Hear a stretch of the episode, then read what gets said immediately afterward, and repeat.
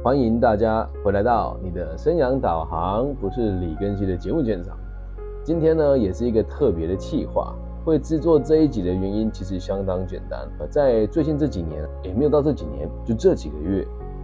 在中部我做就业辅导跟企业管顾的时候，有很多业主、年轻的老板或者是中小型的企业老板来问我说。我们要不要跟老师你一样去经营自媒体？那原本我对这个议题也是觉得无所谓，大家想买就买。但是最近发现了一个非常有趣的现象，我陆陆续续发现有几个和我没有接触过自媒体领域议题的朋友，就是有在其他的领域合作过，但没有在自媒体的领域有交谈过的好朋友们，开始砸大钱。在台湾买某一些这个老师开的行销课程，而让我觉得最疑窦的事情是，他们买的这个课程的平台是针对于抖音的。那针对抖音这件事情本身没什么太大的问题，可是会使用抖音的人，在目前台湾的状况和大陆是不大一样的。经过我走访大陆这几个城市之后，我发现。抖音在大陆使用的人收入比较高，而且社经地位也比较相对高一点点。而我们在台湾所使用的这个抖音，会使用它的大部分都是社会的闲散人士，以及年纪比较小的学生们。那这些台湾目前崛起的这个自媒体的老师们，前阵子都在讲这个 IG 的行销，而这阵子几乎全部都中了抖音的毒。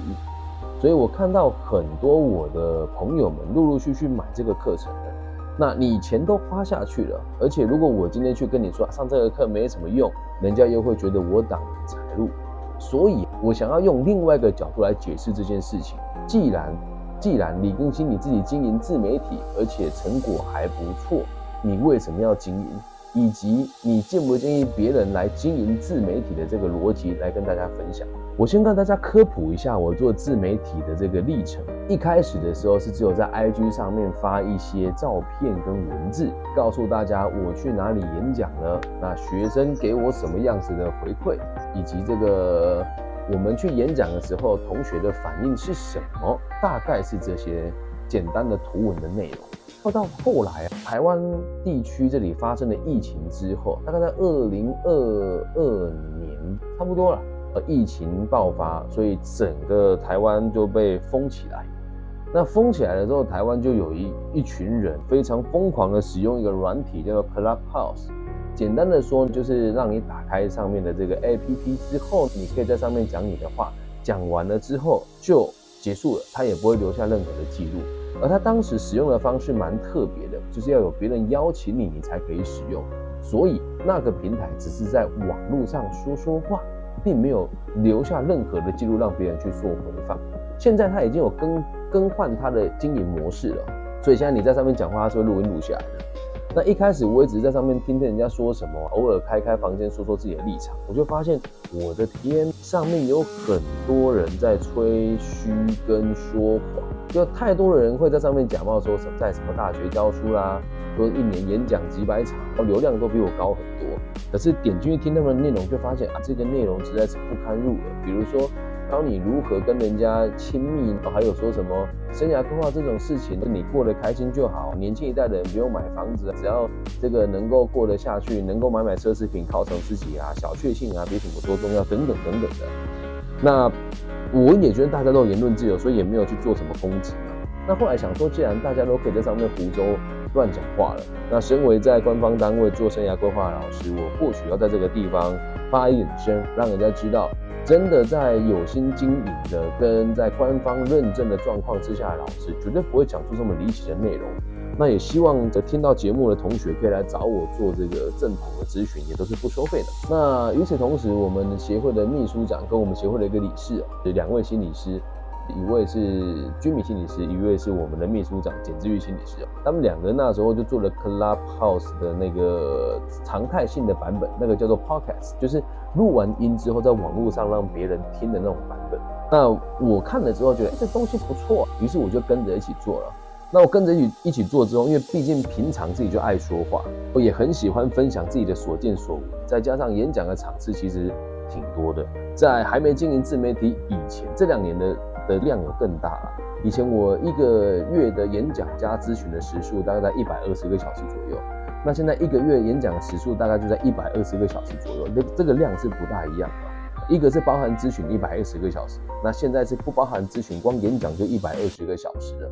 那在这个过程当中，我发现我说话的表达能力比人家还要好。时至今日，大家看到我的讲课啊、演讲，还有自媒体，都是几乎一刀未剪的，只有用剪映的智能剪剪口播，把一些赘字删掉。那气话啦、收音音都是我一个人一手包办的。原本我也觉得这东西应该没有什么搞头，那随着我慢慢做，我就发现不知不觉我竟然成为了台湾在这个身心健康类型里面的前五名的成绩。那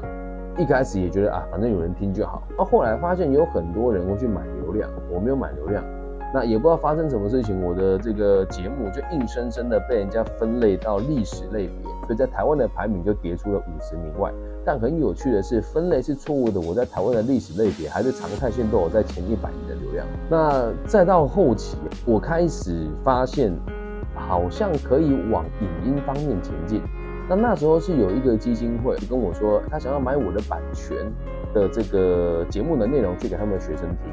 我说那不需要啦，反正我的节目就是公开嘛。那他也跟我说，老师疫情期间我也知道你不容易，那我们本来就这个预算，所以那时候我就开始做比较有质感的、有上过字幕的影片。有的人会说了，李老师你这个节目能叫质感吗？还不错，都我一个人做，那原本就不是为了娱乐跟盈利所做的自媒体。那再到现在，我我们我们就中整到这个上个阶段在讲，上个阶段我就大量的产出我的 podcast。那这个 podcast 我的量大概一个礼拜会产出四集到五集。那到现在这个阶段的时候，和我大陆的这个好朋友叫玉清兄，他跟我说，哎，如果你要做的，你也可以试着理解这个海内外的全球的市场。于是我开始尝试用他的建议做短影音。才开始有你们一开始看到的那个六十秒看见新观点，以及六十秒解决你的烦恼系列的那个短影片。在的做法是把我的直播跟这个短影音做结合。我每天的直播现在除了上 podcast 之外，也会把一样的内容做完影音、上完字幕，直接丢到每个平台。那丢上去之后，如果你只丢这个一次二三十分钟的视频，其实看的人很少，所以我把这二三十分钟的这个视频剪成十到十五个不懂的不不等的短影音，传到各个平台上面，包含抖音、Facebook、IG 啊，哦，甚至接下来也会在小红书、B 站、皮皮虾条、快手等等的平台。那在这个变态式的这个散播之下，我的。我的这个点阅率就越来越高，那也在今天接受到了油管的邀请，说我可以成为他们分润的一员。那我是这样子开始摸自媒体。所以你说一开始回归到我们的节目的开头，你为什么要经营自媒体？一开始真的只是为了正视听，我不能接受那么多人在网络上误导年轻人。那再到现在，我看到很多年轻的业主业主。或者是二代接班的这些没有经验的管理者，他们也会相信网络上的流量可以变成现金。现在的大家就开始很病态似的，一起投入自媒体的领域，甚至连我现在在网络上乱刷，就很常常看到很多人，也不能说模仿我，我觉得是这是个风潮。你说我模仿谁了？我还真的就是自己乱做。他们也会就一个人，然后就带着一个麦克风，他讲话好像很有道理，买一些流量就让他曝光上热搜。啊，那我现在就要讲我做这个行业的一些小小的秘诀，跟我为什么要经营它。你有没有想过，我这样子的流量的人，在网易云上面有百万流量，这个我的 IG 跟 Facebook 还有 YouTube 的影片综合起来，每一篇至少都有四五千的这个流量的人。我为什么没有去上过这些老师的课？我流量也没有那么的高，可是我可以一直很高产的冲刺我的流量。为什么叫高产的冲刺我的流量，因为我的集数特别多。如果有人在无意间点到了，也会算一次我的触及率。如果今天我去上了那些老师的课，我就会照他们的逻辑来进行我的自媒体的操作。可是因为我没有上他们的课程，所以我摸索出一条属于我自己的道路。前两天啊，我听到我一个朋友他在某一个平台上面对人家提问，他提问的内容被人家拿出来做文章了。我一听就知道这个人的声音是我的朋友，但是我如果去跟他讲说你花这个钱都是白花了，那我很得罪人。因为开课程的人也算是我业内的好朋友，那买课程的人也算是跟我合作过的老前辈。那于是，我其实也很很想给我这两个朋友一个建议：，大家在教大家做短语音的同时，你如果没有赚到钱，就光是一直开课的，手上没有经营的品牌，那接下来你一定会终将走上衰败。我也看到你会去跟很多不同的同个领域的人做交叉行销，但是怎么做都只有流量，没有赚到钱，这很辛苦。那至于这个买课程的朋友，我只能告诉你，其实每个行业都一样。如果你的东西真的非常好，也符合大众的需求，同时你也有足够的资本来累积知名度，你根本就不需要在意流量跟行销。再重复一次，如果你的东西真的很好，而且也有足够的资本来累积知名度，这个资本累积知名度这句话相当重要的原因，是因为在二零一七一六年的时候，一五一五一六年的时候，那时大家对网络时代才刚开始，所以当时如果你要用流量变现是相当简单的，而且现在你如果开了一间店，你没有钱做行销，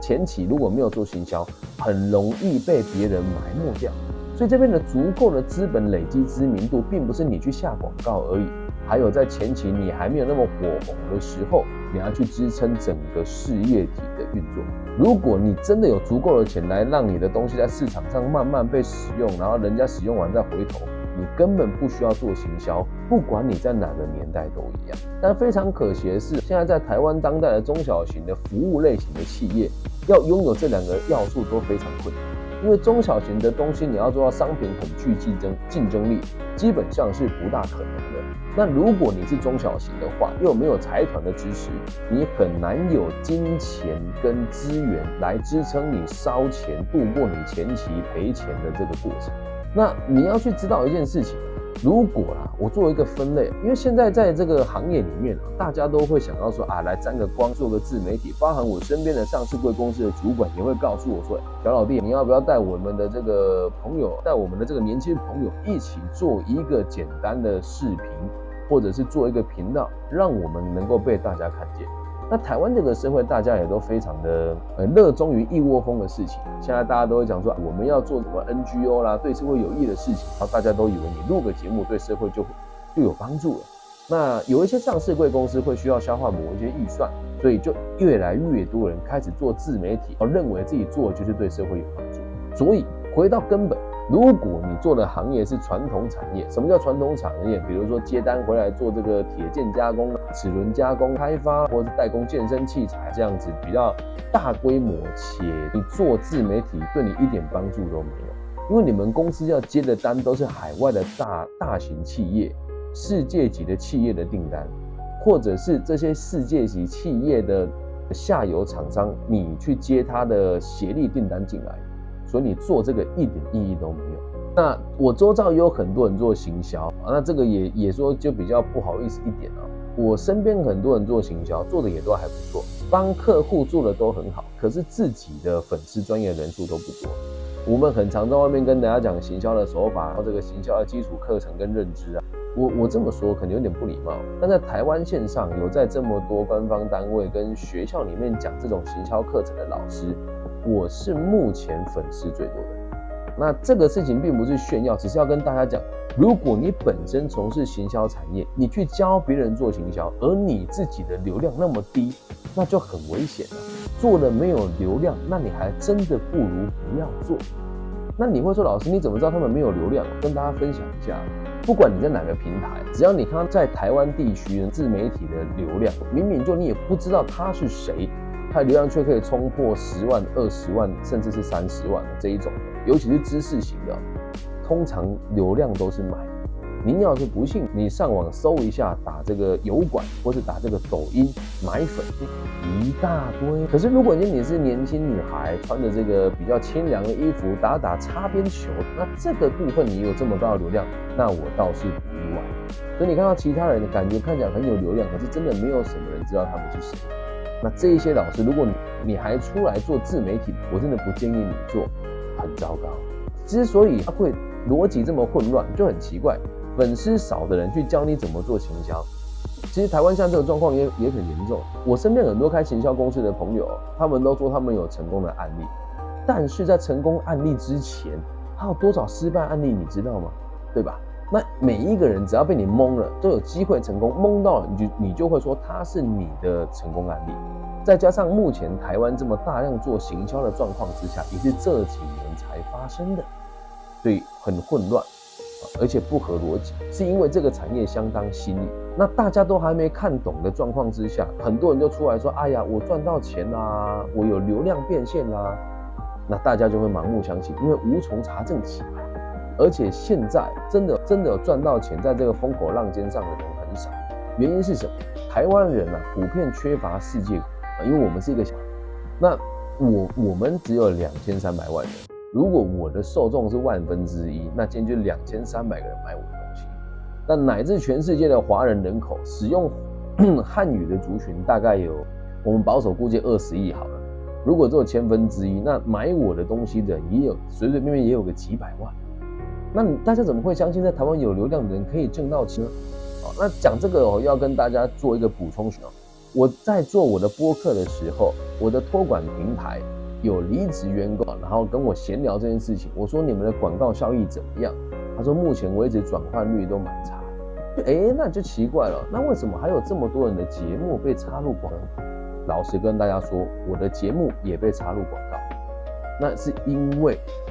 还是有人会买他的服务，但价格多高跟效益怎么样，我们也都不知道。那甚至是我放上去的节目，我也不知道他把他的广告插在我节目的哪一个部分。所以在这个情形之下，大部分从事播客的人也都没有赚到钱啊。那至于我怎么赚到钱，也就在跟大家讲。今天我只说为什么我要经营自媒体。所以啊，回归到根本，你认为流量真的那么重要吗？如果流量不能变成钱，或者不是不能达到你的目的，那你做它做。而且不管你身处哪个地方，只要是媒体，只要是网络，只要是曝光度，都会有一只看不见的手在操作媒体的流量。啊，举个，你如果把你的位置在台湾，在台湾自媒体的各个平台搜寻生涯规划，你几乎是看不到我的节目啊。那你说在全世界流量，我认为我的排名算挺前面。那为什么有那么多牛鬼蛇神的人排在我前呢？因为他买了流量啊。那你会讲说，那就是你流量包啊？我必须得告诉你，流量就是买出来的。那从这个角度在我们再回，你搜寻完了之后，他给你小华。小明、阿花三个老师当做你这个搜寻的结果，小西我你就看能够吧？那你再怎么认真做，也都没什么太大的。所以不妨去回头想一想，你做自媒体的原因到底是什么？请你要开始投入钱啊，不要盲目的这么做，请大家审慎评估啊，要不要做，要怎么做，还有找谁做，以及你成立这个自媒体的目的是什么，还有它对你带来的效益为何？不要看着那些流量空欢，如果没有转换率，那真的都是白搭一场。不过我还是要讲一下，至于我卖课程的这个朋友，还有去买课程的这个朋友，你们的动作跟行为都是勇气可嘉的。每一个冒险者跟创业者都应该要多做尝试。所以你听完这集节目，并不是要你不要去做行销，而是要你更理性的去思考。我也没有批评这些卖课程、教人家做短影片的人不好，而是要告诉大家，你如果没有办法让你的业主看到更明确的结果的话，大家的寿命都不会太长，理解吗？这个风潮我才刚开，现在专家如雨后春笋般的出现，要等到海水退了才知道大家有没有穿裤子。我也一样，毕竟我做自媒体三呃。Podcast 做两年半，那现在这个短影音大概只做了半年左右，你很难去验证事情的真伪跟到最后的结果是什么。那至于我们生涯规划，为什么我要做的原因，是因为很多人会问我类似的问题，我把类似的问题中整下来之后，分享给别人听，事情就结束了。而最后告诉他，做这个东西，目前为止是没什么赚到钱的啊，因为我的我在台湾的授课的终点费挺高，所以像我这样子的节目都是属于义务的，因为机会成本很高，可是我还是愿意去做的原因是。真的会有很多全世界的华人朋友，他们会传讯息给我，跟我说，真的很谢谢，因为有你的节目，听完之后真的充满动力。我原本可能讲到自杀，但听你讲完之后，我发现生命的意义不是这样。甚至有人跟我讲说，我现在才初中毕业，但听完你的节目之后，我认为我必须得对这个社会更有贡献。但很遗憾的是，会从节目来跟我感谢的，跟认为自己有成长，大部分都不在台湾。而这就很有趣。我原本设立自媒体的目的是要让台湾这个岛内的大家可以看到更多不同的可能性，而现在因为台湾的主要媒体的排斥，却让我的知名度被全世界看到了。那以生意的角度来说，我就没有道理不做。为什么？我在台湾丢出我的自媒体跟我的思想的内容，我可以很轻松的接到美国，接到上海，接到重庆。啊，接到这个澳门、香港、新加坡等地的这个企业，还有的所谓的社会组织给我邀请，或者是让我做线上的演讲，那我当然会继续啊。所以希望要做的朋友还是那一句话，想一想你为什么要做，要找谁做，跟要怎么进行。自媒体操作方法真的很多。以上就是这一集全部的内容了，希望大家不要盲目的去听信这些什么媒体变现。媒体的这个什么流量可以得到你的生意的成长，又或者是做什么生意都得做自媒体，真的没有这么神啊？能够理解吗？身为自媒体工作者的我，也只能告诉大家，这是我的立场。我必须得这么说，在台湾，我认为自己算是少数人。那我也看了很多我的同行老师会在网络上拍很多影片，有的人拍的很小丑，有的人拍的很专业，有的人拍的我觉得很难以评论。但我认为这是好现象，只要大家敢勇敢站上舞台，自媒体是一个让你很好展现自己的地方。那如果你是做生意的人，再三评估有需要，我们在做自媒体，我们在做短影音。如果没有，不要随风而。